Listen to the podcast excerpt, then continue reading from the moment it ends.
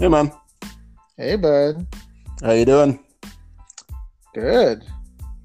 A week away from KR and Russ. Are you ready and recharged? I, I'm not, and I'm so I I wish that I I did what I was supposed to do, which I didn't. So next week is going to be next week is going to be the first structured one. But are we? You know what? I I set up the, the format recognizing our strengths and limitations. you, you have to trust me on some of the stuff, Russ. Uh, oh no no I format I- is really, really good for people who are chaotic. I, I trust, as I said at the beginning, I trust you. I would only do this for you.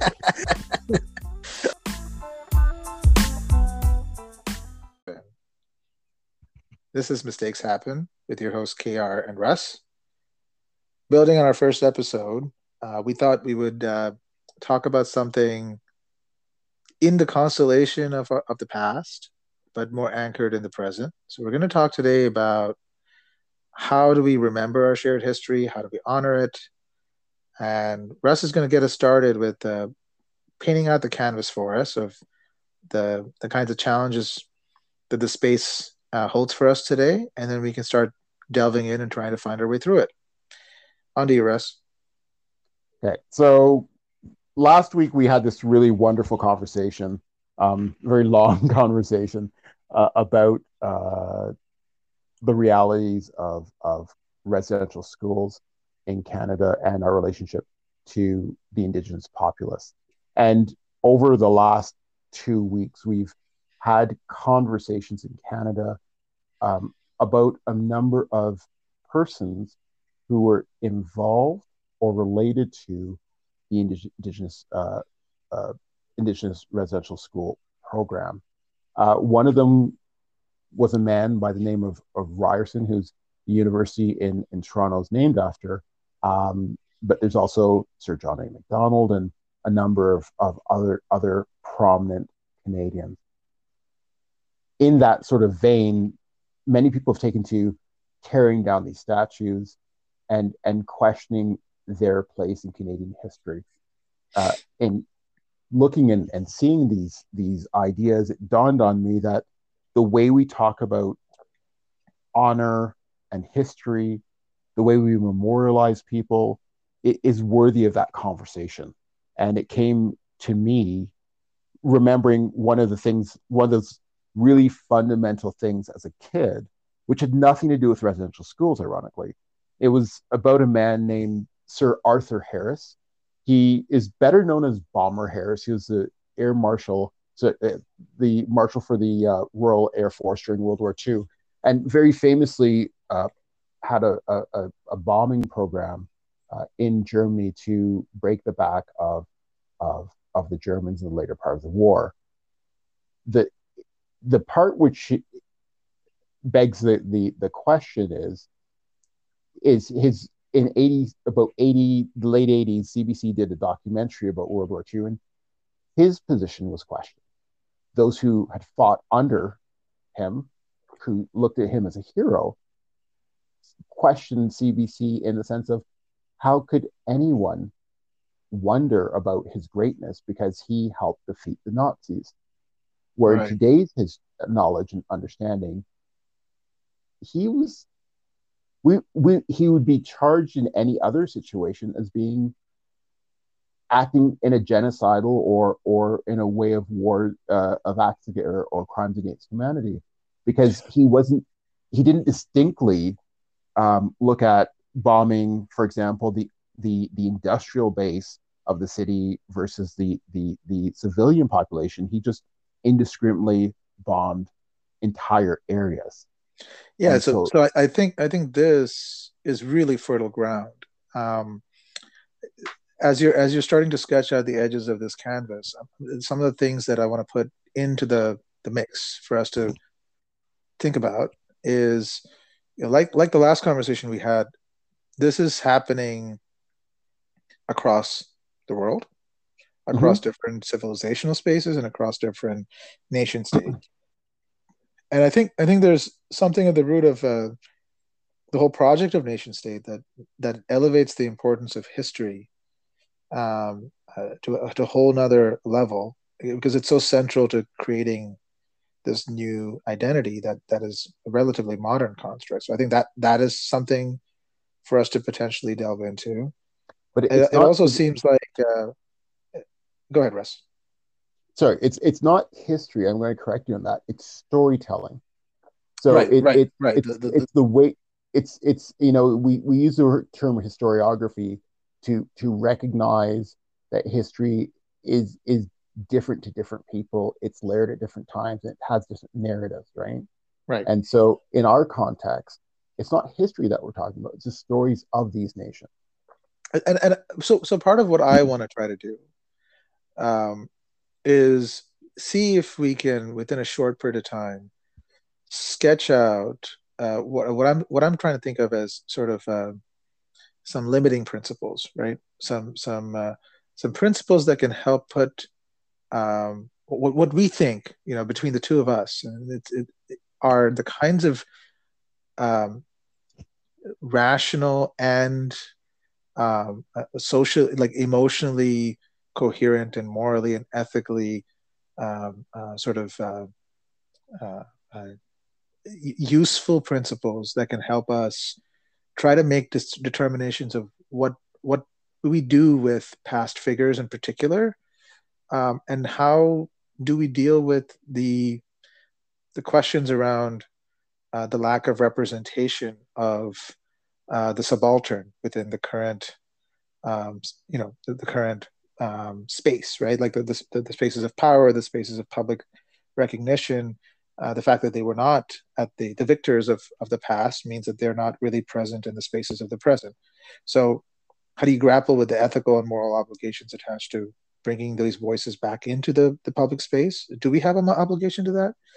Uh, that's something we can explore but i think i think maybe we start if you're comfortable with this one maybe we start with something very specific which is kind of talking about what happened um, with resident with the with the Ryerson. Um, you know, just for those who weren't haven't been paying attention, this past Monday, um, a statue of uh, the, the, the the namesake of Ryerson University, who was uh, the education minister and one of the art the, the architect of not just the residential school program, but also um, education policy at large and kind of public education at large in Ontario and, and and in some ways sort of the thought leader of uh, education reform across Canada from the 1800s. Um, and as a result, because of his broader contributions, um, has his name attached to one of the largest universities in Canada.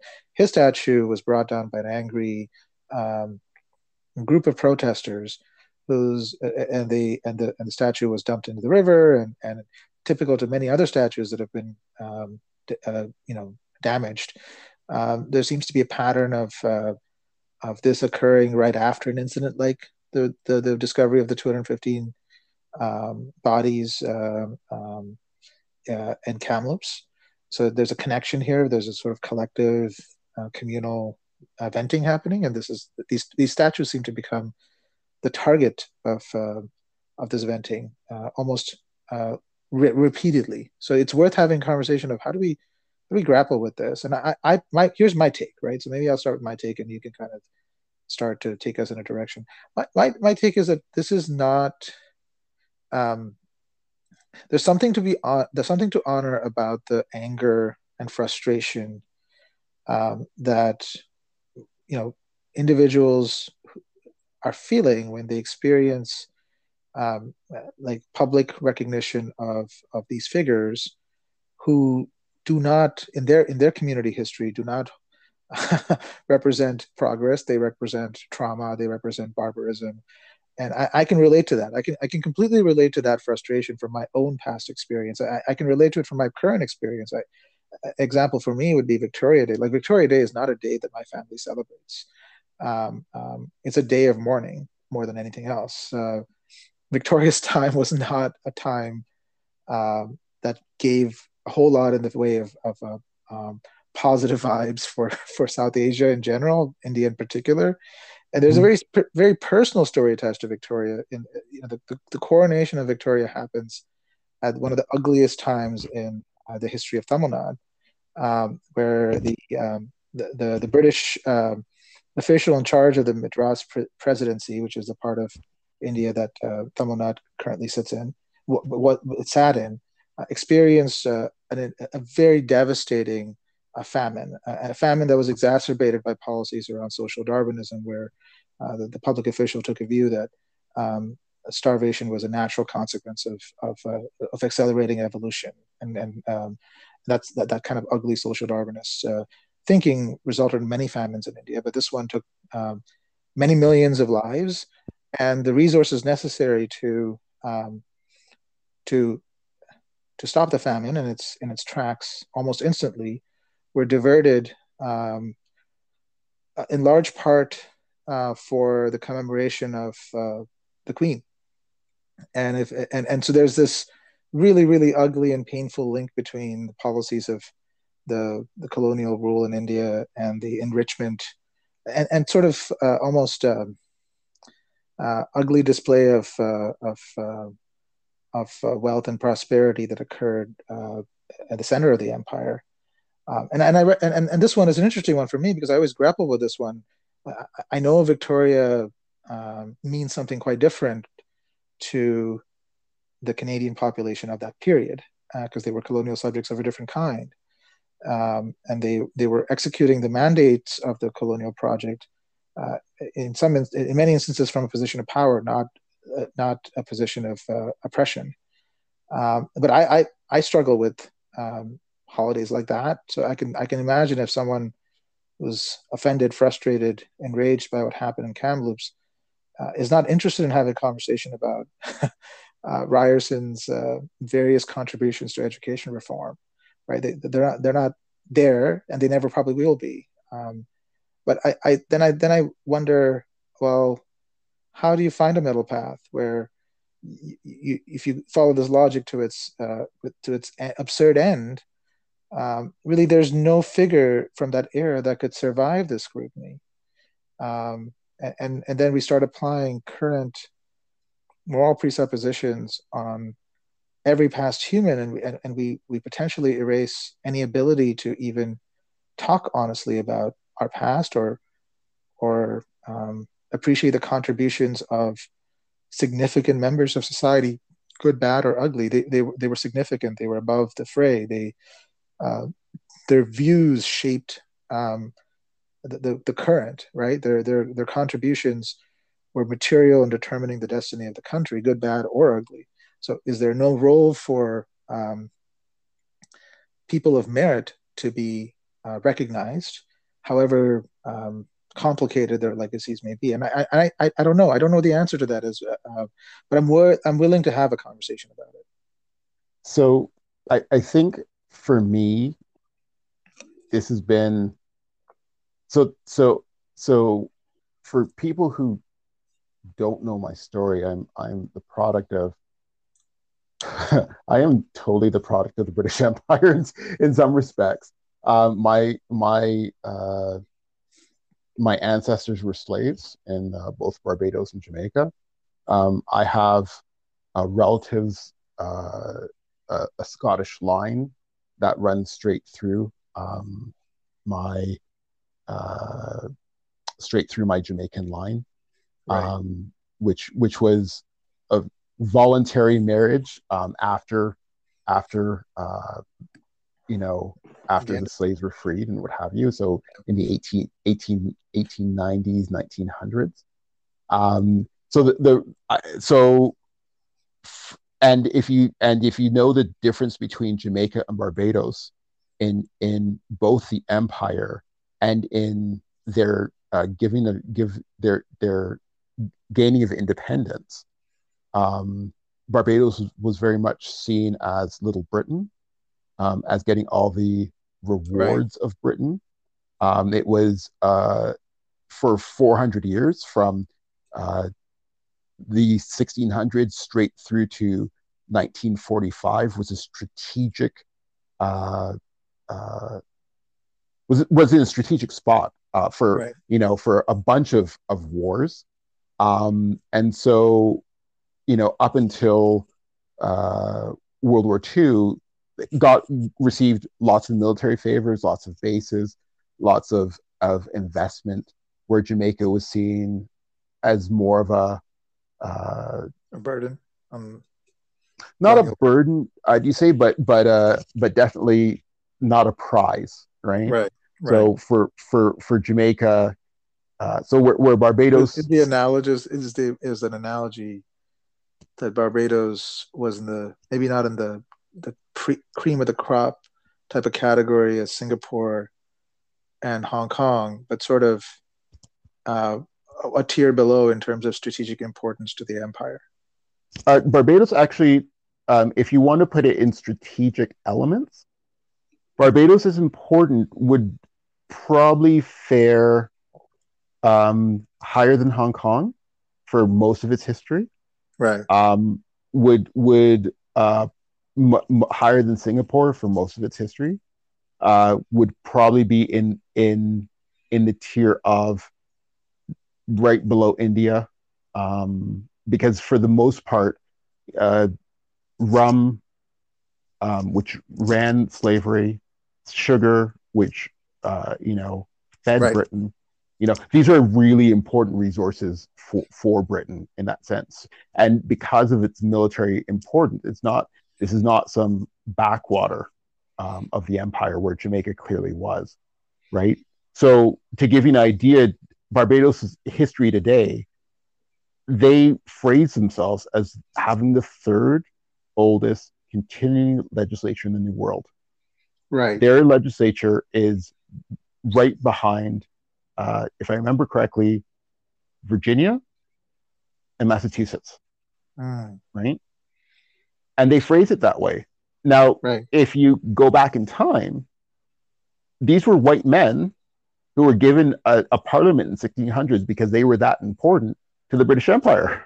Right, right. And the, and, and only black men of, uh, of, Barbados was so significant that the Sorry, state, the, the commercial significance of Barbados as a strategic location is so important that the state, the whole state apparatus, um, sort of buttressed that uh, that importance. Right, it, it offered yeah. the, all of the uh, the the privileges of of um, mainland status as, as far as you can give it right that that sort of well, makes sense that makes that that kind of makes intuitive sense there yeah yeah yeah and if you think of sort of, sort of president uh, washington george washington um, had it started his law career in barbados right, right? that that that's that's that that's how important barbados was right so right. so the, the the reality is that you you see this this sort of uh, uh, and and so they take on uh, present day Barbados takes on this history, um, this I- imperial history, and is very proud of it,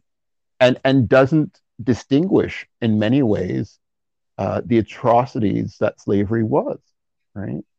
And and where Jamaica does the exact opposite, right? right?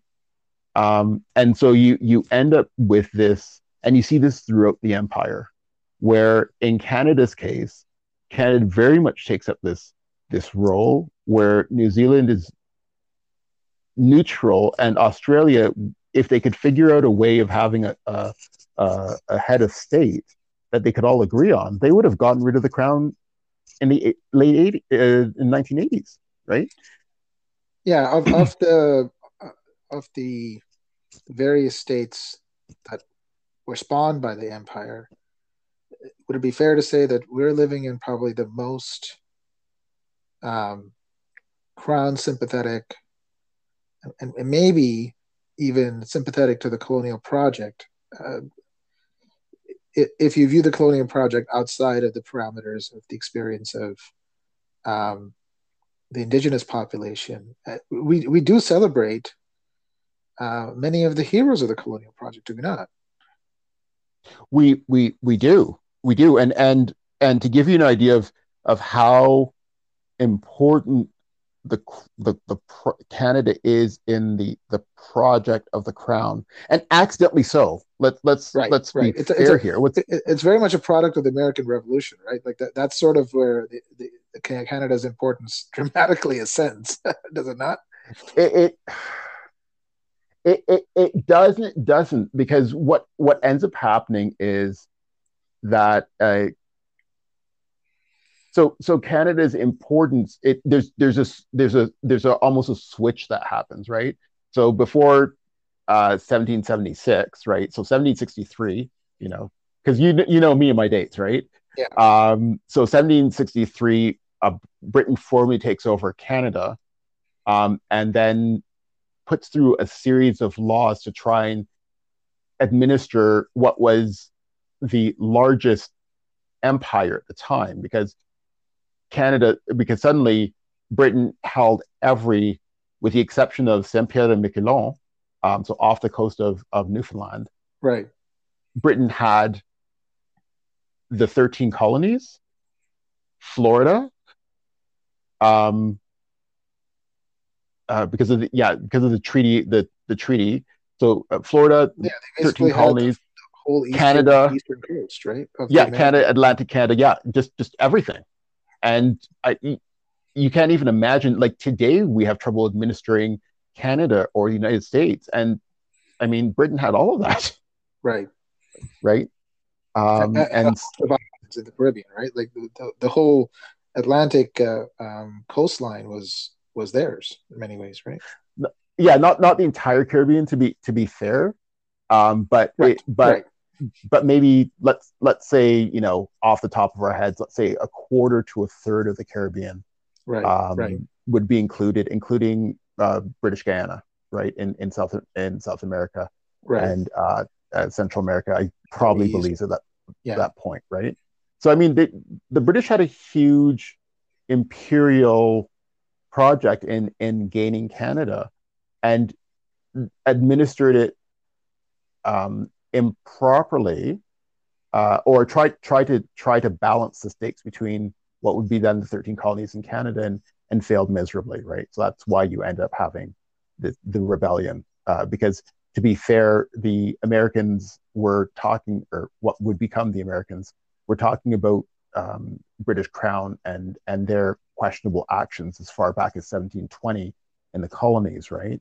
But it, it was only a set of acts starting with the Royal Proclamation 1763, which set a, a, a, series of actions into motion, which which caused you know the American Revo- what we call today the American Revolution. Right, and um, as, as as a product of the, I mean, it's interesting. You you you you paint an interesting picture because in some ways, um, what we consider Canada today is a latecomer to the colonial project.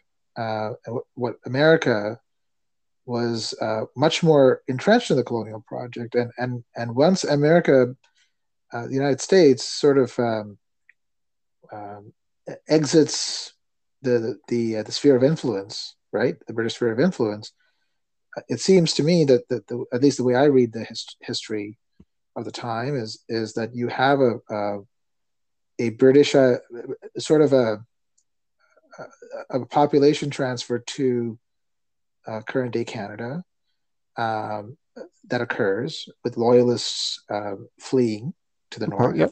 And, and that, that, helps it helps sort of entrench uh, in rapid succession a stronger colonial um, uh, connection, right, to to modern day Canada. To I don't know if that strength that that connection would have been as strong if it had not been for the American Revolution. In some ways, uh, Canadian loyalties to the crown and the colonial project may have been forged in the ashes of uh, the Revolutionary War. Well, they they they they they don't really get formed until the War of 1812, right? That, that's right. So, that's right. I, I, was meaning to say that too, and then it, get, it gets really uh, um, uh, ironed out, right, and f- fully yeah. uh, materializes in the War of 1812. Yeah, yeah, yeah, yeah. So what Western, what would be Western Canada at that point, which would which would be basically Southern Ontario today, um, they they were Americans who were loyalists, but who still had friends on the other side. It, the War of right. 1812 really solidifies um, people's allegiances to both sides of the, the border, right? right. Um, and there are a series of minor skirmishes as the border moves westward. Uh, but the reality is that that that that that border, um, it's between seven, you know, those times where, where we really see, see the birth of, of a Canada. Now, to get this on track, um, the, the point I was trying to make is Canada's significance to the empire is that if you look at when Australia and New Zealand, um, so in 18, 1982, Canada uh, solidifies its amending formula. Right. You see the same thing happening uh, within a, a, few years uh, in uh, New Zealand and Australia. So their own uh, end points, uh, they start ending their their points and sort of the example that Canada sets, right? So no longer does Britain become the the place where um, everyone either amends their constitution or or the final resting place for the constitution. Each of them starts uh, repatriating their constitution in in in succession, right? So Canada's so, significance is so important that even in 1982, our actions um, start affecting those former colonies in the Commonwealth. Right, right. So, so, so I think, I think, I think it's, I think part of what I think we can connect all of this conversation to, because because I'm trying to like pull the thread back into the main topic, is there is there's clearly more than one history to be told here, right? And more mm-hmm. than one history to be honored. If there, if if the, there's such a thing as honoring history, and I'm, I'm not even sure if I'm comfortable with the term honor, uh, um, I think I think I'm I'm far more comfortable with the concept of of um, having uh, a, a, connection to history that is honest. Uh, and honesty involves, uh, to me, a different set of adjectives. Instead of honor, I think it's it's a set of it's it's a it's a um, intentional curiosity, um, and that curiosity should not be limiting. Right? There should be no limiting factor to the curiosity. The curiosity should be one that continues to allow future generations to mine the past, discover new information, and bring it into the public fora um, for exploration, right? And and that that version of um, discovery, I think, I think offers a model where you're not as emotionally attached to the content of what you discover. You're very much invested in understanding why we are the way we are. What what, what makes this country what it is? What, why is it that we have two official languages? Why is it that Afri- you know um, Aboriginal populations are in the predicament they're in? But but but why is it we're able to construct a multicultural democracy? Why is liberalism uh, uh, constructed the way it is in, in Canada? All these sort of fundamental questions of what Canada, how Canada works, right? Like and, and how Canada has become what it is. It's, it's hard to understand it without having a public historical memory. And if you frame the conversation from that perspective, I think maybe then the, the question becomes is the is is really the project that we're trying to eradicate or the or, or if you were to steelman the position of the angry mob let's call it right is that we, we have to move away from exceptionalism as the narrative through which we look at the past right? And, and maybe exalting figures like Ryerson is it has a tinge of exceptionalism to it, where these you're not really balancing the scales with a recognition that they were working in a colonial construct as a as a instrument of colonial rule, and that their um, their approach to um, exercising their mandate, however well intentioned within the time, had the effect of of, of uh, imprisoning people in their station and uh, exacerbating current day conditions, uh, adverse conditions for many populations, and and we and we have to somehow grapple with that, and we have to grapple with that while simultaneously recognizing these were the, the thought leaders of the time, and they have shaped Canada's present. That, uh, the version of uh, public education we have today would not be the same if it wasn't for Ryerson, right? That that, that individual has a material impact, an imprint on current Canada. So maybe he shouldn't have a university named after him but, uh, but I'm not sure if um, he shouldn't have a statue um, if it's already there. Um, and maybe it's it's a matter of, of, of contextualizing his historical imprint, right? And I, I, know it's a nuanced way of looking at it, and I don't think this culture today has a whole lot of appetite for nuance. I think it's uh, very much interested in um, painting things in in uh, dark and light hues, blacks and whites. So, uh, so, so goes, but I don't know. I, I, tend to lean towards the the maybe. You know what I mean? That's my well. Yeah, maybe. So so I'm gonna I'm gonna I'm gonna take two people um, who one is in my life. So uh, their name is Rowan Weeb.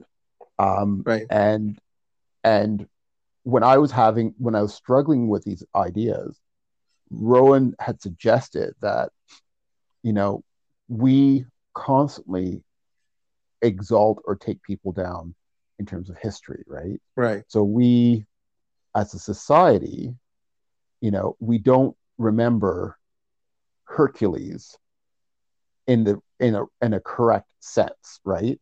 And that's because he's been taken up and down and up and down through history.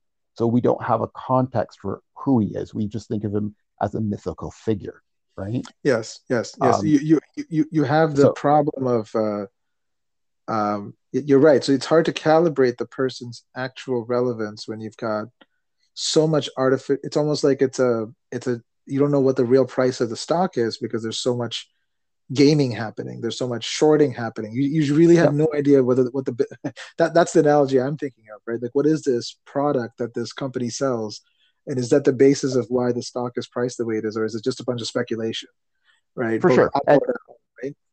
and so and so so so I, I I would say that we have the ability, for example, to take, for example, uh, Bomber Harris or or Ryerson and say, um, and I'm going to use a, sec- a second person. So the second person is is Andrew Coyne. Andrew Coyne is a journalist uh, in right. Canada. He uh, speaks oftentimes uh, on the issue panel, and him and Rosemary Barton and Chantal Hébert and uh, and and Al- Althea Raj were talking about this very same topic. And what, what Andrew suggested was that that we as a society can recognize when somebody's done things which are so wrong that they're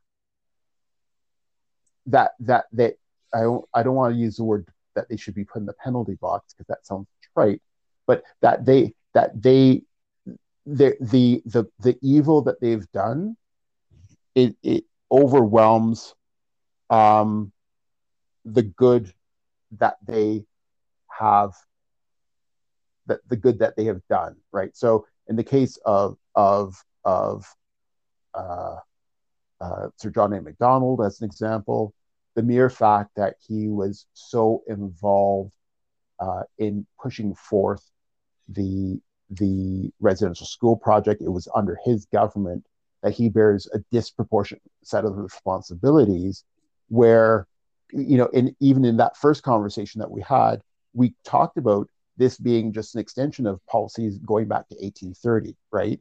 That that that that Governor Bondhead bears responsibility for the the ethos that comes 50 years later, but you know, Sir John A. not doing any better than that, even though he formed the country, even though he, you know, provide, uh, you know, through scandal, got the railroad built in this country, which right. created very much this country in the way yeah, it is. Yeah, without, without, that railroad, we would we would not be a a, a bi-coastal nation, right? Yeah. Like that. Well, with without the railroad and without PEI and and and having a ferry out there, which is now a bridge, right? I mean, there's there's a large amount of things right. that Sir John A. did which were which were which could be seen as being good but but I, but I think I think that, there's also a lot of harm that comes out, out of the residential school and and maybe that harm well I would say that harm definitely overshadows the good that he did. So I, I think th- this is where the, the, the, framework you're offering sort of the limiting principle you're offering is a um, let's call it a balanced scorecard right? Well let's let's let's chalk up the good let's chalk up the bad but we're not going to score it on a a simple point system. We're going to have some type of a calibrated system where you you you essentially um, there are certain uh, big bads right when you when you commit a big bad as you put it you get put in the penalty box of history and maybe once the temperature cools you can reemerge uh, with some semblance of historical dignity but we don't know. We can't promise you anything.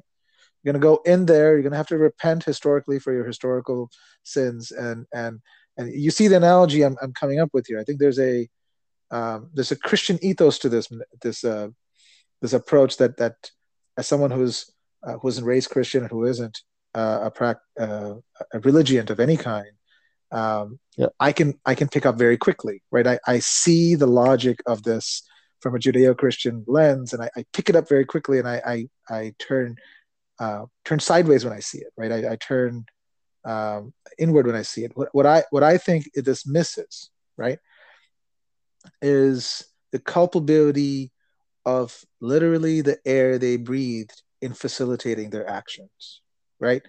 Like everything they read, the people they interacted with, the science that they were exposed to, the, the, the context in which they were developing their ideas, all facilitated their actions. Not, not to not to rob the individual of the their their um, their responsibility for for for making these choices, but I think to say that they came up with these ingenious uh, um, um, vehicles of barbarism unto themselves, as if this was some type of uh, innovation in human depravity, is is probably not the right way of looking at their contribution or their um, lack thereof um, to human progress. Right? I, I think one could argue if you look at their writings, they are just applying the racial science of the time to its logical end.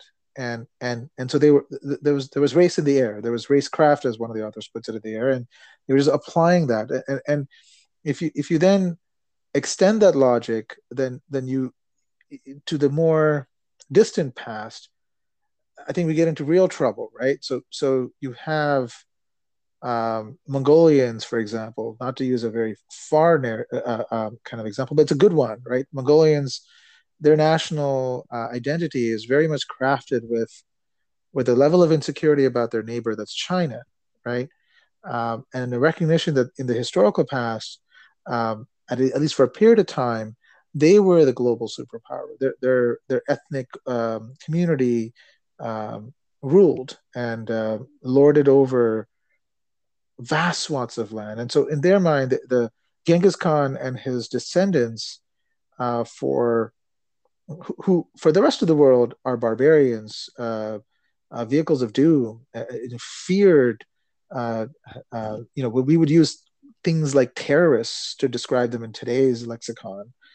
Are are raised up and exalted as heroes and sometimes mythical superheroes, right? And and, and we don't we don't quite um, force them to recant that stance because it's too far into the in in the past that it, it doesn't feel necessary. Yeah, you can have your Genghis Khan. We know he was a bad guy, but you know uh, there there aren't um, descendants of the people he oppressed who live in our societies today who are going to complain. So you can have it. I, I, think that there's an intellectual dishonesty to say that that population can um, raise up a truly, you know, on, on current day standards, a truly murderous, let's in, in quotes, evil guy as a hero, uh, where while while the Canadian population uh, is having trouble um, appropriately measuring the contributions of, um, to put it bluntly, um, some aristocratic white men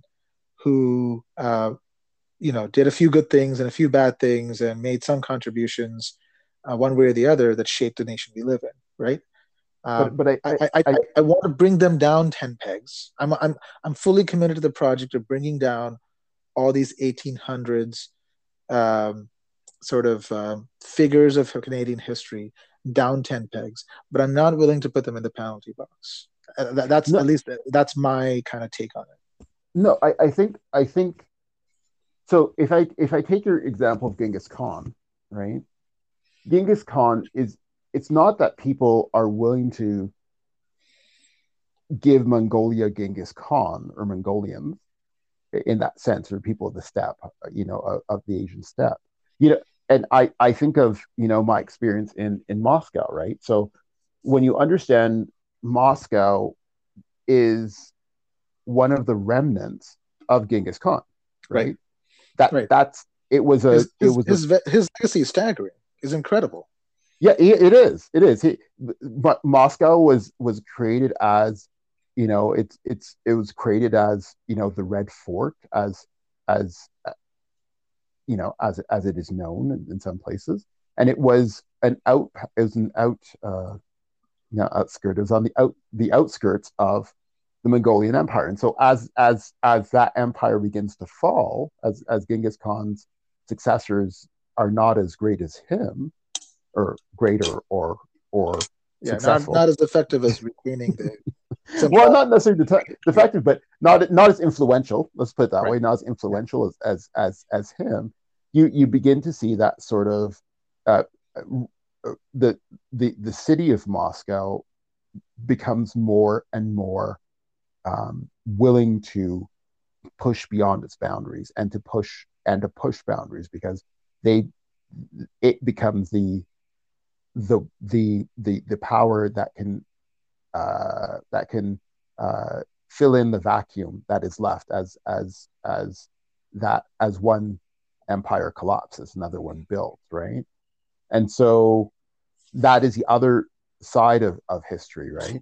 So yeah I mean, so I that, that side of history is a is an is in the longer arc of canadian um, sort of national nation building or, or identity formation is the direction we need to go right? Like to me i think the lesson that we should be taking or i would propose we take from um, this broader conversation we're having is one where we, we, we have to move past our colonial history and try to forge a national identity I, I that is independent of some of those cul-de-sacs that it represents both intellectually emotionally morally ethically um, it is not to say it, is not to say that we, we should not recognize where this colonial project came from but it should not lim- it should not be the limiting factor to determining our destiny right? Like the like like I, I don't, I don't, I, these the grand virtues that have, like i think that's where i i'm much more invested in to say like no, well the status quo is not grand it's not virtuous. It's incidental and it's definitely worth rigorously exploring if there's a better way to live there's a better way to govern right? So so so institutional conservatism and and cultural conservatism that sort of says no what we have is at all costs worth preserving is not i'm not pro that right? I, I just think that the, the the course forward is not does not start with converting your um, sort of either benign or active uh, appreciation and, and, admiration of the past to a benign or active hatred of the past. I think that doesn't help you move forward. It just gets you fixated on battles of the past as opposed to sort of eliminating that uh, prism altogether, right? The past is just what it is. It's a, what, it's a story, so, right? Well, it, but it's it, it's not it's not right. And what I was trying to get at with with the the Moscow example is history is multifaceted and multi-sided, right? And it doesn't just begin and end. It's it's a it's river, going. right? Going, yeah. It, it, yeah. It's still going. And so in the Canadian example, right? And I, I'm going to skip to, to Israel to skip back to Canada for a second, okay? So Israel starts its its colonial project with sorry, it's it's project it's it's it's nation building project, not colonial project. Excuse me. Some people, I, was I was waiting to see where you would go. Yeah, there. yeah, yeah. No, I meant I, I, I, I, I, got, I got the words. I got my I mean, words confused. People, I mean, let's let's be honest, right? That the no, no, no, no. I'm not. I'm not going there right now. Is, is that Israel is a colonial project? So even that Freudian slip is a reflection well, of how um, colonialism is being treated in a more expansive way than well, ever. No, no I'm. I'm. Right? I'm not. Go, I'm not going there right now because that that that is that could could do. That's, that's three podcasts. That's three that's podcasts. Okay. Yeah. Totally three podcasts. Yeah. So so is when when when the mandate, the Palestinian mandate, right, gets gets uh, when when Britain decides that it's it's going to eventually hand it over, Britain, uh, sorry, uh, uh, Israel, or what becomes the Jewish the Jewish portion of Palestine, which becomes Israel, uses a very closely related version of what is the British parliamentary system, right? right. They, they they use a different voting system, but in terms of what how the parliament works, it's a multi it's a multi-party party parliament, which which you know you, you replace the, the, Israeli president with with a queen or, or royalty, and you have the same you have the same structure, right? Yeah, um, India has a very similar model as well. It's a parliament yeah. system that's been repurposed for Republican purposes, right? Exactly. So, so my point. So, and this get, gets back to Canada, right? Um, and and and and using Barbados as an example, it, you don't. The river flows, right? The, the the history of Canada flows. So, you, if you want to get quote unquote beyond the colonial shackles, you get beyond the colonial shackles, but not by trying to divert the river, but trying to, or sorry, not trying to divert the river radically or or or divert turn the river into a lake. That's a better way of saying it, right? We we we're we're trying to change the river, right? We're trying to flow with the river. So yeah, so you're you're you're kind of making the argument for incremental, uh, ethical, moral, um, uh, progress, a progress of more inclusive history, one that's not, very very careful, we're very precise and very thoughtful in the way we take our next steps. Right? I, I, I I'll use I'll use the words thoughtful. I'll use the words careful, but I don't necessarily mean incremental. Right? So right. you, you can take big big steps, but as long as you've thought through the implications of those steps and to the best best of your ability, right? We're never we're not yeah. we, we can't predict the future, but at least if you have an intention that is grounded in some measure of thought, you, you're you're in good footing, right? That's the best you can really do as a as a species, exactly. really. Yeah. Well, we're, and, we're, I, we're... and I and I agree with you. I think I think I think there's the part of me that that kind of uh, the Republican in me, the the the, the, the Indian in me, um, starts with the answer, which is, you know, in this instance, if you're really that pissed off about colonialism, let's start with ending the institution of the monarchy, right? That, that's how my internal emotional logic works. And then works backwards to say, well, let me explain to you why the ending of the, the institution of uh, monarchy is such a great idea. And I, I think what I'm hearing from you is there's a range of trajectories or paths forward for a country like Canada for where it has come. And, it, one path may be, as an example, that you know, this is how we're going to move forward, right? We're going to move forward, and and part of what the next chapter looks like is, you know, just just as we um, gained uh, independence from the courts of Britain in the 80s, uh, we're going to gain independence from the monarchy in the 2020s, right? And is that symbolic gesture sufficient to move us in the direction no, of progress? No. Maybe. Maybe it's something else, right? Like, no, I'm not arguing that that is the answer, but I think what you're, what I'm, what I'm suggesting is, if I was the kind of person that was inclined to say that is the answer, instead of starting with the answer, you say that there is a set of answers that could propel the nation forward, but it is for the nation to come together to find those answers, is what you're suggesting. Well, it's to have the conversation, right? Right. So, right. Right. Um, right. It, it, it's what what we what we need to have, and I think this this goes back to the the conversation um, around.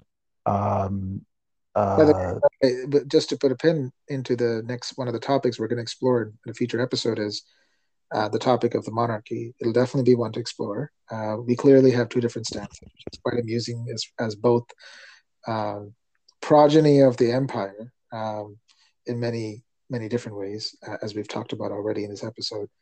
Uh, you have the peculiar um, uh, honor of being a monarchist. So, so we're going to explore that in a, in a future episode.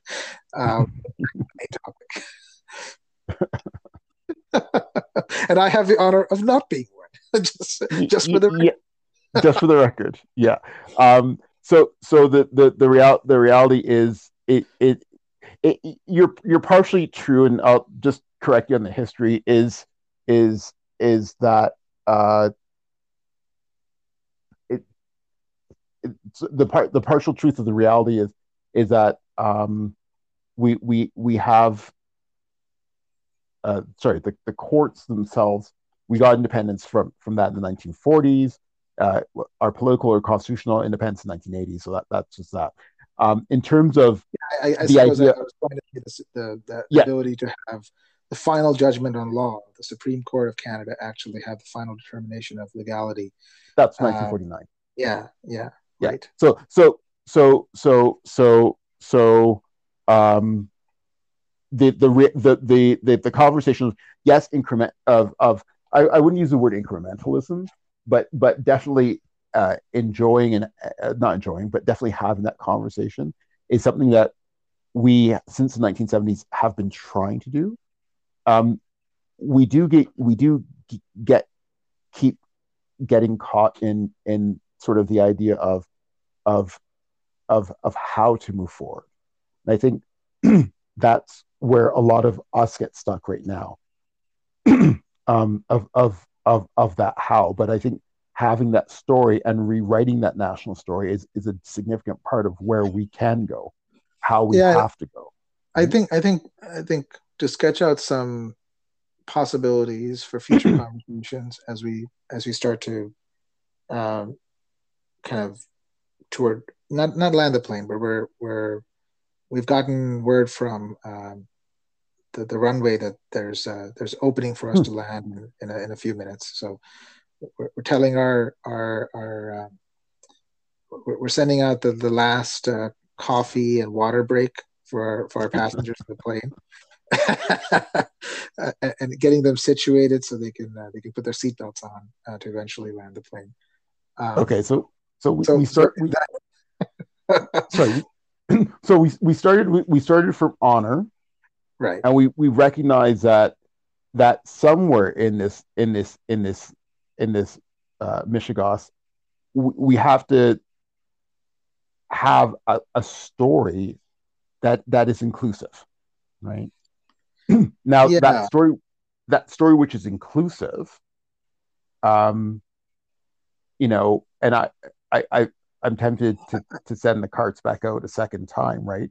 Because because that story that is inclusive, one it recon, has to recognize that after Sir John A, there are other prime ministers who, for example, Laurier, who then takes away the attempts of of trying to uh, you know give give Aboriginal people the vote or some Aboriginal people yeah, the vote. Yeah, right? it, it sort of entrenches so, the it entrenches the ethos, not the specifics, but the ethos, the, the ethos, right? Uh, so, of, and it takes it, of a double standard into yeah. a, a, range of legal applications, right? And, and and and that that ethos sticks around till at least 1960s, yes. depending on how you want to define how it comes down. Yeah. So so, it, so the question post World War II, it's a very slow fizzle. Yeah. Yeah. Very, so the question becomes, you know, if if we're talking about honor um, it, it becomes very difficult to honor a lot of people in our history, and yet we need to. It it it, it you know um, I, I having. Think, I think I think to me, uh, uh, to, this is just a way of thinking about this, Russell. I think to me, uh, we could go a long way in eliminating historical double standards right? Like that may be the starting point of the project where there may be an opening. And when I when I mean a historical double standard, it's one where we made an accommodation for a group um, that an advantaged group in the past that that offers them a certain privileged pr- position within our national story that we need to just um, make more egalitarian. It's it's not to say that we need to elevate others. We just need to need, come up with a more level playing field to talk about uh, figures. And, and I, I think that there's a lot of historians doing really interesting work in this to say part of how you can do this in any country. And I, I'm, I'm thinking about some of the really interesting work in a country like India where you don't have any, like these are, these are classical, they're not settler colonies, but they're, they're colonies in, uh, um, that were ruled by uh, populations that left is to say you, you have to find other uh, domains of life where you can celebrate achievement right? If you if you broaden and, and i think that that actually is a way of of reckoning with the past to say you know why are we so fixated on the um, exclusively on political figures when we think about history? There's there's so much happening within the context of canada that to be celebrated. Somewhat some political but much more so social and economic and and cultural and spiritual and and there are incredible talents that um, don't figure into our history books. And, that project if you want to define inclusion as a project of broadening the definition of our historical memory to one that is uh, richer uh, like it paints a more more rich uh, story of what was happening in the 1800s and the early 1900s and what even if it doesn't shape our time in a material way i think it all does. It all has to. Um, that to me seems like a really worthwhile project. And then i think you will uncover as you broaden the tent of possible histories that you want to talk about you will uncover heroes in each of these domains right? And those heroes are going to be imperfect heroes that have their own flaws having done their own acts of um, um, you know under the current def like under current, morality, under modern morality, they're not going to withstand the scrutiny of modern morality, but they're going to offer a more um, complete and a more full understanding of the past, which may get us past the narrow fixation of, um, you know, affluent white men in power screwing everybody, which which makes it really hard for us to celebrate just those few affluent men in power um, over and over again in all of our institutions, all of our roads, all of our statues, all of our buildings, right? Like, like we can we can probably democratize who we celebrate by just broadening what we define as the past, right? That, that would be my offer. I, I'm I'm I'm I'm stuck because uh, your offer is interesting in the sense that there'd be more streets with more names, more uh, different types of names, right? Um, yes. Talking about, you know, we talk about the Golden Triangle. Um, it took me a while to figure out that the Golden Triangle BC is because there were a lot of people who were Sikh, and that was a, a, a sort of a derogatory way of talking about that area. But but understanding that that Sikh population before 1900 was a part of Canada, right? Yep. So so it, it it's it's so so I see the idea of of more but I also struggle because even if you have the more there, there are streets in in Toronto like Yonge and, and Avenue Road and and and and Bloor, which hold these same problems, right? Um, and, I think, and, and I think that, that, that to me is a different problem, which is it's a problem of scarcity, right? So, so if you assume that uh, there's only so many places and spaces that can allow us to express historical memory, right, or to honor the past, as you as you you used your terminology, then you, yeah, then clearly there's a there's a problem of scarcity. But I, I think that's almost like a the difference between the way I'm thinking about it and you're thinking about it. I, I'm thinking about it as capitalist, and maybe you're thinking about it more from a, a socialist lens. And, and I'm using no. a different analogy here, which is no. I, pie, I'm, and you're constantly fixated on how you distribute that pie. And I'm saying, let's grow the pie. Like, there's got to be broader set of mm. opportunities to celebrate the past beyond streets no. and buildings. Who cares about streets and buildings? No one cares about it anymore, right? There's no, got to be you, ways of celebrating no, you misunderstand. You totally misunderstand where I'm getting at, right? It's the the street Bloor Street is named after a family, and Yonge Street's named after a family, yes, as yeah. Ryerson is, right? It's not a matter of scarcity; it's a matter of of moral, of of of morality. Yeah. Right? right? Like so, these, these, streets so, are significant. They have name recognition. They're not going anywhere. How can you like? How do you uh, unentrench them? Have having been entrenched. Um, uh, uh, but but I would argue street, it's street, streets, of streets get renamed all the time. I mean, we, yeah, we have like, answer, like, right? Because I don't think anyone thinks of Yonge Street and thinks about the, the family that it's honoring. I think I don't I don't think ninety nine percent of the people who use Yonge Street have any clue about who Yonge. But that that comes the same thing with the same thing. The same words come with with Ryerson. Absolutely, the same, the same, the same concept comes comes with uh, Sir John A. Macdonald, right? Um, and there's a, a school that was renamed uh, out here after after um, one of the, uh, uh, another politician of, of that of that era. So so the reality is that some people do care, and and the reality is that when we honor people, right, that that you know when I think of something someone like Terry Fox, for example, we we Terry Fox is honored because of uh, his attempt to to run across the country he, he failed but right. his fail his failure was his failure was inspirational uh, but we don't go deeply into his story I, I couldn't tell you much about Terry Fox beyond the fact that the, the man had one leg and and uh, you know and that amputated leg had was the amputation was because of cancer and that he he he used a, a, a prosthetic with with his leg to to get halfway across the country. Yeah but and, but, but but Russell, I think you're mistaking the the the uh, the value of if, if there is one right? I don't know if there's a value.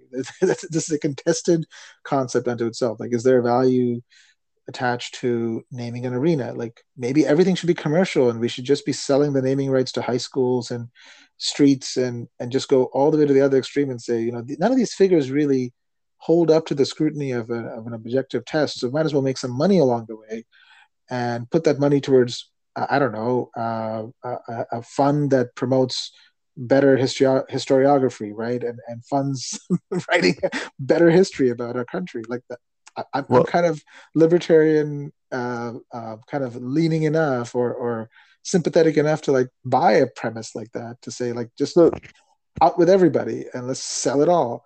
But, so, but so I want to I, I want to use an analogy that I think um, uh, you would find interesting. I went to middle school for a year and a half called Ibn Sina um, Middle School, um, and it was in the it was in Dubai. Well, it was in Sharjah, was, which is a sister city of Dubai, and um, I didn't know anything about Ibn Sina, and uh, Ibn Sina is what you know. Uh, many would argue he's the uh, father of modern medicine, right? Incredible Persian philosopher, uh, scientist, uh, part of the, the golden age of, of Islam. Um, uh, massive contributions to the advancement of human progress and, and human prosperity. Uh, someone that should be celebrated with that level of uh, exaltation, right? Like, but, but I'm, I'm, sure if you dig sufficiently, the man was um, doing this project within an era with all kinds of moral complexity that just does, will not withstand the scrutiny of the time. So I, I have two insights to offer there. One is when I was in middle school, I cared very little about the name of the school I attended, but I knew the name. And as I became an adult and I encountered um, human curiosity, um, I was able to take that trailhead that was left behind in my memory and explore it and find out, well, who is this guy? Why did we have a school named after him?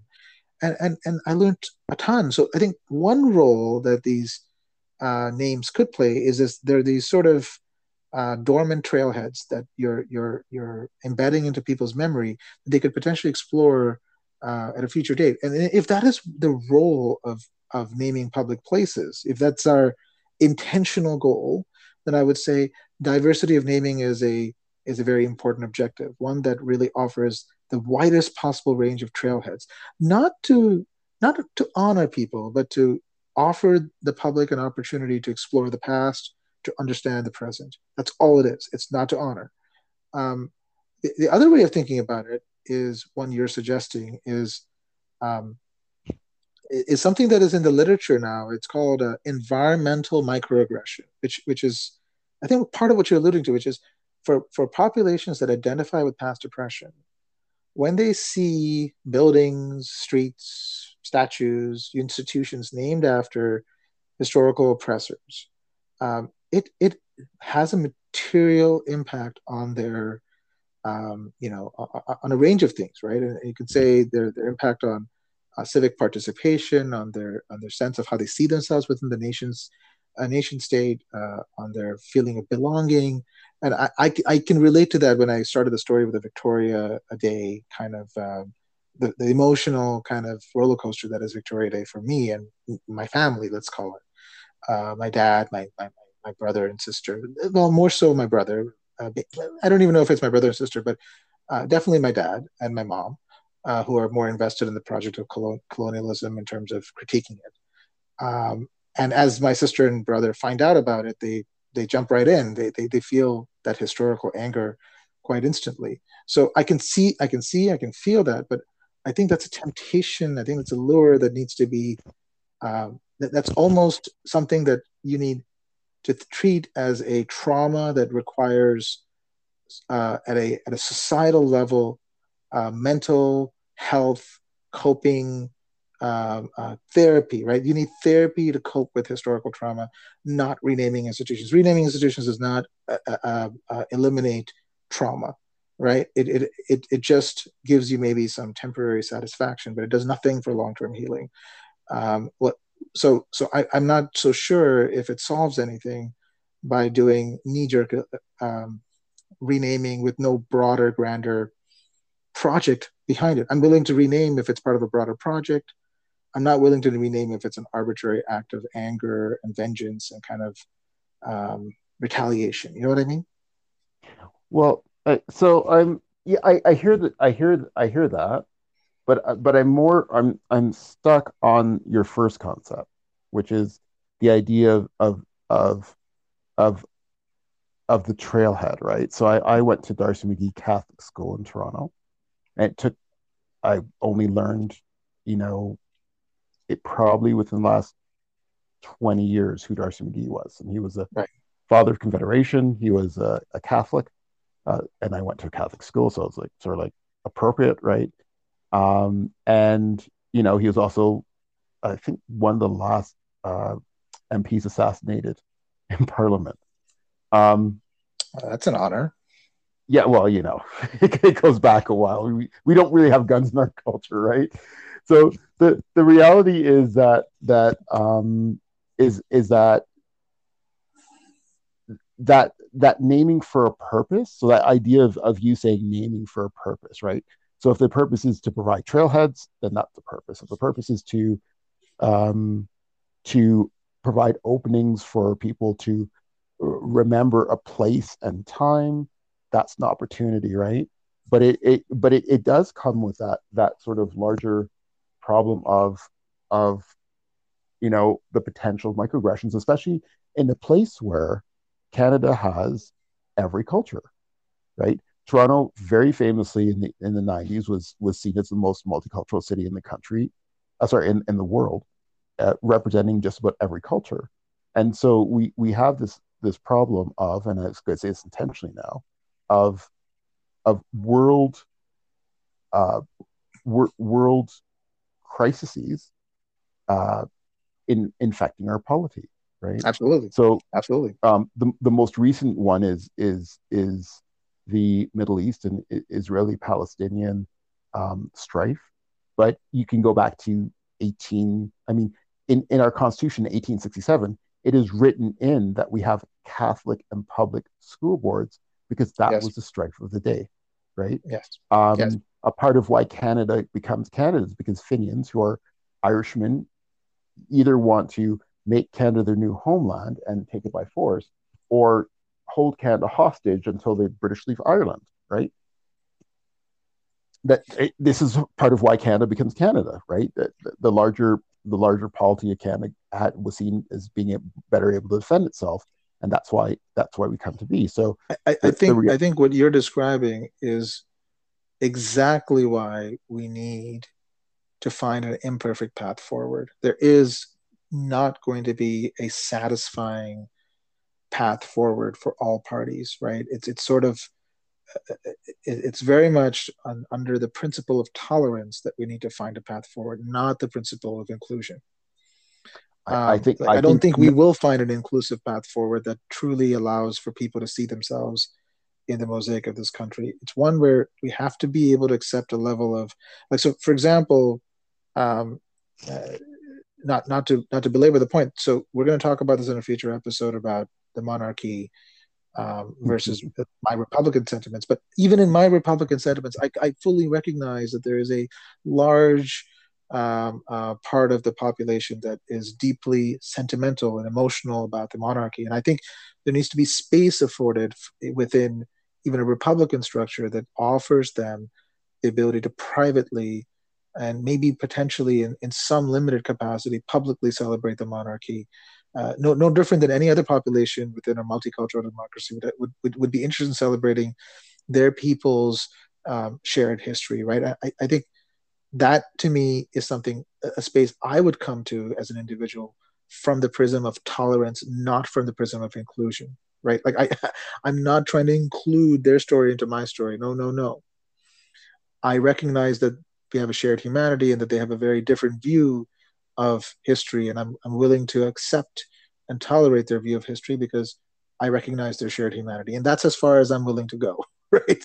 and that's probably a project that I, I, I, I but I, I, I, I think that I think that's the the wrong-headed solution. I think Canadian history says, you know, the the way that we dealt with the Catholic uh, Protestant issues, the way that we've dealt with other issues, has been that integrative approach. Has been to say, it's not just as simple as as one history, but as simple as as but it is as complicated celebrating all histories and having you, can't celebrate the history of the oppressor and the oppressed and say it's celebrating all history. Uh, I, I think it's not like no no First Nations individual is going to um, truly feel um, seen in celebrating the history of the empire. They're not going to see themselves in that, and that's okay. They don't need to be. We don't need to. I, I, but I don't think it's I don't think it's celebrating the, the history of the empire, right? Because it, it, it, in in Canada we don't we we we talk about we don't talk about the the empire, right? What we talk about is is is what happened in 1920s, what happened in the 1930s, what happened in the 1940s. We we've actually there's a, a very weird approach that we've taken in our in our country to when we draw a story together to draw the various strands right? And to overlap those strands in a in a in a in an ever strengthening basis right? So yeah, the but, mere but, fact but, but to, you're, no no no the mere, the, no, the mere fact is that this model does lead to double standards right? It does it, it entrenches double standards. It doesn't really lead to a, a level of um, distance from one's identity or a level of um, objective engagement as a polity, it actually entrenches advantages and double standards, right? Like I, I like the fact that the Catholic um, double standard of being the only religious institution afforded the benefit of public funding and public acknowledgement in education continues to this day in three other provinces in Canada is a double standard that's entrenched into law. It's entrenched into the Constitution. But but right? but, but but to, to be no, to be fair, to be fair, it's entrenched because those parties have decided to keep it entrenched. So Newfoundland, uh, no, no, no, Newfoundland, Newfoundland had Quebec. five, five school boards entrenched. In the 1990s, they decided to get rid of all of them. Quebec has over time decided to get rid of uh, of, of the Catholic and and and and religious uh, school, the, the, both the religious school processes. Right. right. So the, the mere fact that Ontario can't get its act together is not an indication no, that no. that the country's at fault. It's, it's not. It's, it's, not putting blame. It's to it's to recognize that when you are trying to uh, craft a path forward, it is it, there, there's a version of the past that that that people seek to celebrate that is entrenching institutional advantage, right? To say, well, no, it is part of our legacy that we have uh, Catholic public schools, and we want to maintain that legacy. And you know, part of part of what we th- that is the argument being uh, advanced by uh, many people who are sympathetic to the past in a particular way. And, and and my argument is, you need to have you need to start with first principles. And my first principle is. Uh, that, that we should not start from a double standard under law and unequal access to resource uh, as, as, as best as we can, right? So, so it has to start from a neutral footing. And once we start from a neutral footing, then we have to make a choice around how we deal with sort of more nascent entrenched advantage. So questions like streets have already been named. It's a nascent uh, advantage. It's not an advantage under law to a specific group or population um, it's one that is more innocuous, and, we, and that's that's that's one we need to grapple with. But you know, we have to take a we have to take a view that maybe one civic conversation to have is you know we we have to go go through a we, we have to admit to a continuous renaming process where we don't we don't entrench names that are indefinite. That's a tough one. I don't think people will agree to it but that's something we can explore. Or we we broaden the set of um, as I said, broaden the set of histories we, we explore. That's an easier one. I think it's it, it expands the possible range of but, but, things to celebrate. I mean, that that's what we've done done in Canada for years. Like so when I when you know in grade nine it was a an, it was a an elective that I went through, but we went through 30 or 30 histories because each each person in our class, we had 30 people, went through a different history, and we weren't allowed to have a history which we were even close to be a part of. So I, I mean, I went through Chinese history. Um, some other people went through Black history, and I ironically learned more about that experience from both the Black and Chinese and Japanese perspectives, um, and and each one as they went through, right? So so that idea is not is is not crazy, and it's been the one that's been clearly and indicatively successful in Canada. Right, but but I think I think the, the, the argument that I'm making is very is central to the argument I'm making is so it's a bit of a French secularist argument to, to some extent. It's a universalist argument is that there's a lot of histories that cut across uh, identity boundaries that we are grappling with today. Uh, history of technology, history of um, of um, of economics, history of um, of innovation, history of of um, uh, uh, you know ecology, which you can you can take a, a, a, ethno-racial lens to all of it, right? Like there are theorists who do that; that's their job. But you can also take a much more species lens to history and say, what as a human species have we uh, have we done to get here? And specific sub part of the human species that lived in this land, uh, and really explore history through that lens. And there's some sad stuff to be seen there too. And you can get into those traps of, oh my God, look at how we screwed the environment or or this or that. But I think I think that that's a trap, right? Like we are where we are. It's it's much more in, important that we um, to to to you know honestly explore history and, and, and make sure that the that the parts of history that can really inform a more a complete understanding of the present are brought out and every generation's obligation should be to unearth new insights and um, and, and new gems of knowledge that make your understanding of Canada more cool right? Like that's the project we should or, or any country. Like if there is a there's this notion of a nation state the project of nation state is only fulfilling if you're using it as a vehicle to kind of actualize your own humanity right? If it's just a vehicle to have cynical games of tribal warfare it will descend into chaos at some point. Well no, it's it's it's it's not the cynical games of tribal warfare. What what what's unique about canada is that we we have so many of of other so many other cultures which are on the same spot. So we we are are different than for example a russia or for example yeah um, we're a multicultural uh, democracy absolutely yeah. well not just be because so many of us came at I know I say us, it's sort of a metaphorical us, right? Came um, between or after 1867 or 1840, right? So uh, after you know 1840, after 1867, we have waves and waves of migration depend, from various spots. Yeah, some accepted, yes, some not accepted. Open part of our history, but there will be a doors closed part of our history too. Let's not let's not pretend that this is an indefinite phenomenon. Like Iran uh, is incredibly diverse because they had a doors open part of their history, and now the doors are closed, and they're calcified their differences into a mosaic, right? A static mosaic. But but but that that that's that that's the the the difference, right? They're static, right? So Japan, it's same difference, right? They they had a point in which they people came in. China had a point at which people came in, right? But they've they calcified and now do not accept people in. We are at a point where people are being let in, and yeah, it is possible we could. It is it is possible we could calcify. If you look at demographic uh, projections, it is probable we won't calcify because we are not replacing ourselves. So, so, so the question becomes, how do we honor ourselves and our culture moving forward? And with that so, being said, with that so being said, maybe the last point to end on is is my yeah.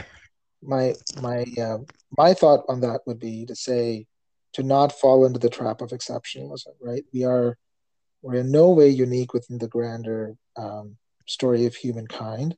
we're definitely unique within the context of our times, and we celebrate that uh, without without taking um, moral comfort in it, right? Like that that that's that to me is the lesson of our own past should be a level of moral humility uh, when we look at the things that um, the people who built this country um, did to build it um, should should provide us with a sense of humility towards towards the the fortune that we are living in a in a time where we don't have to um, feel ashamed to be living in this country, right, or any country for that. Well, not any country, but in this country in particular, that's something to be celebrated. But also with with a level of humility, and and maybe th- that is the positive note to end on on my end is um, humility is a virtue that is worth cultivating in public discourse. And I think you and I are trying our best to do that, right? We're, we're trying yeah. not to come with moral suppositions that presuppositions that uh, cannot be changed.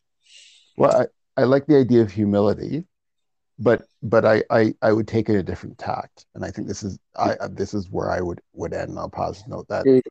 There you go. That go that that we that we as a species make very horrible mistakes and our our job is to be able to tell each of our stories each and stories of the past in in in a humble way to to recognize our greatness and our tragedies and to learn from those things and and and to bring ourselves forward to be our best selves. Right right. It, it needs to be a vehicle for um, for um, improving our collective lot, yep. both socially, emotionally, spiritually, all of that, right? Like it's that's what that's what this whole all this investment in social, emotional, intellectual capital is all about. Sure. Why, otherwise, why why would we do all this, right? It has to be for something. Yeah, and if if we yeah, and if we find that that that that and in retelling the stories, the bad and the good, we have to recognize that sometimes the bad means that we we take and change and, and bring things down. But but humility, I think, is a, is a place that we should end it today. Absolutely, I, I, I like that. I think we we successfully landed the plane. The pilot is thanking the passengers for for being on the journey with him. I don't know which one of us is the co-pilot and the pilot. I think we're both pilots, which probably is why we had such a choppy landing. We both were trying to land the plane. Pretty much. And, pretty like, much. Wrestling control from each other and as a result, it was a somewhat scary landing. The passengers were terrified, but they are safe now. it wasn't three hours this time. Next time, next time will be even better, right? Yeah, yeah we, we cut it down by fifty percent. That that's a KPI cannot replicate. Have a good night, uh, man. And thanks, Russ. Thanks everyone for sticking around with us and listening to us uh, uh, explore this trailhead. Um, next conversation, we're gonna maybe try to take a, a completely different um, lane, uh, but we're gonna try our best to branch out and give you a different, uh, a wider set of um, conversations. So stay tuned. We will be back in a week. Thank you. Bye. Bye.